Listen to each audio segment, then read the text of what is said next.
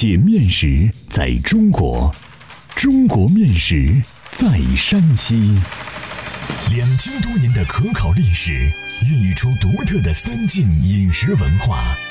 面食展现了山西人的睿智巧思，蕴含了深厚的人文底蕴。道不尽的面食文化，说不完的舌尖美味。百集系列广播节目《山西面道》第六十八集：剪刀面，面食也可裁剪出。作者：赵梦天，播讲：高原。剪刀是裁缝裁布剪线的工具，然而山西人也常用它来制作面食。剪刀对于山西人来说，不仅是裁缝衣服的工具，也是烹饪面食的厨具。剪刀面就是用剪刀剪出来的。剪刀面历史悠久，山西人已经吃了一千年。剪刀作为缝纫工具，客串厨具称职吗？答案是肯定的，不仅称职，而且出色。剪刀剪出的剪刀面，两头尖尖，中间胖，根根条条五厘长，劲道光滑似银鱼，味出厨房十里香。剪刀面形美味香，入口光滑。确实是山西面食中极富特色的精品面。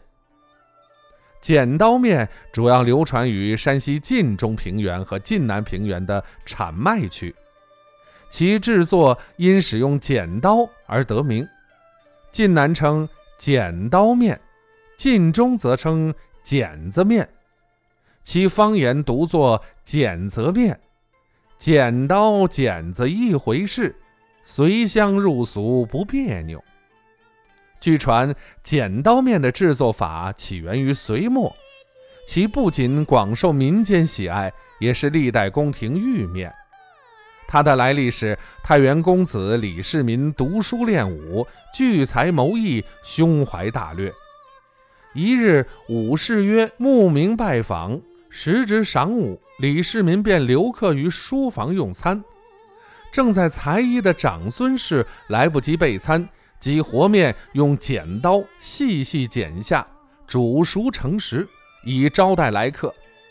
武士曰：“食后叹曰：‘纷乱当世，公子大略，面如天下，亦当速剪。’”后来李氏父子发兵于晋阳，以剪面之势攻取长安，建立大唐。太原古称滨州。又出产名剪，滨州剪刀在近代已名扬天下。今太原仍有剪刀巷，可证其名不虚传。剪刀面还有另外的传说。相传在很久以前，黄河东岸有一渡口，渡口旁住着一户人家，丈夫是个能工巧匠，人称十二能。妻子贤惠善良，心灵手巧，人称巧媳妇。夫妻二人膝下无子，仅有一女，取名巧姑。巧姑聪明伶俐，学得一手剪纸绝技。他剪出的鸟兽花草、锦绣山河，精美绝伦。特别是十二生肖，剪得栩栩如生，形象逼真。很受邻里称道，父母视他如掌上明珠，宠爱有加。不幸的是，巧姑长到十六岁时，突然父母双亡，留下他孤苦一人，艰难度日。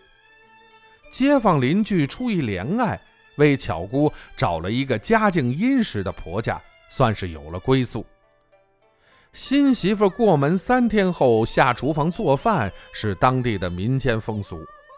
公婆要看看新媳妇的手艺，便让她做手擀面。这一下可难住了巧姑，因为父母在世时，她从不下厨房做饭，所以擀下的手擀面厚薄不均、粗细不匀，被婆婆骂了个狗血喷头。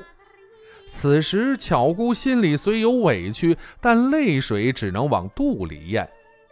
好心的邻居大娘大婶来到她家，劝过婆婆，安慰媳妇，并教给巧姑做手擀面的手艺。巧姑出于感激之情，经常剪出窗花送给邻里大娘大婶们。婆婆一见她剪窗花就很生气。你天天剪花呀，剪鸟啊，顶个屁用！有本事剪出碗面来，让我尝尝。骂者无心，听者有意，一个“剪”字提醒了巧姑。于是她下厨房挖出两碗白面，用水和成面团，稍稍醒了一阵，将面团揉光滑，一手握面，一手拿剪。像剪窗花一样麻利地剪了起来，剪完下入开水锅中，待煮熟后捞在碗中，配上绿豆芽，浇上浇头，端给了公婆。公婆一见巧姑端来两碗两头尖尖、中间胖的面条，惊喜地问：“这是什么面？”巧姑回答说：“这是我用剪刀做的剪刀面。”您二老尝尝看好吃不？公婆一尝，连连叫好。婆婆笑了，一碗剪刀面让婆婆刮目相看起来。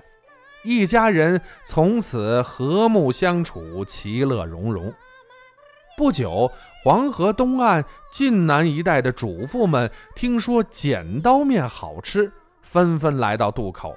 向巧姑学习剪刀面的做法，后来这种面食就流传开了，成为广受人们喜爱的面食之一。剪刀面现在的制作法和传说中的做法出入不大，都是将白面和成和手擀面一样软硬的面团儿醒二十分钟左右便可剪制。剪制时，将面团揉成拳头大的鸡蛋样，左手握面，右手持剪，从小头的顶尖部顺时针剪起。剪下的剪刀面要吊在一个盆内，剪时边剪边撒些面粉在剪刀面之上，并不时地像筛子一样筛筛盆子。让剪刀面浑身滚上面粉，以防止相互粘连。剪刀面可以调各种调和，居家食用味美可口。若列为宴会主食，则佐以鸡汤、台馍与羊肉，味道绝佳。如配以海鲜，档次更高。再用铜制有盖楼花火锅成了。用木炭火保温，招待上宾，非常的体面。剪刀面制法独特，配料不具华美，被誉为面中极品，当之无愧。现在十四酒楼为招揽顾客，亦有销售。其经过不断的创新，色香味形气俱佳。与过去相比，可谓青出于蓝而胜于蓝。欢迎继续关注《山西面道》第六十九集《孟风饼》，酥软香甜，饼中佳品。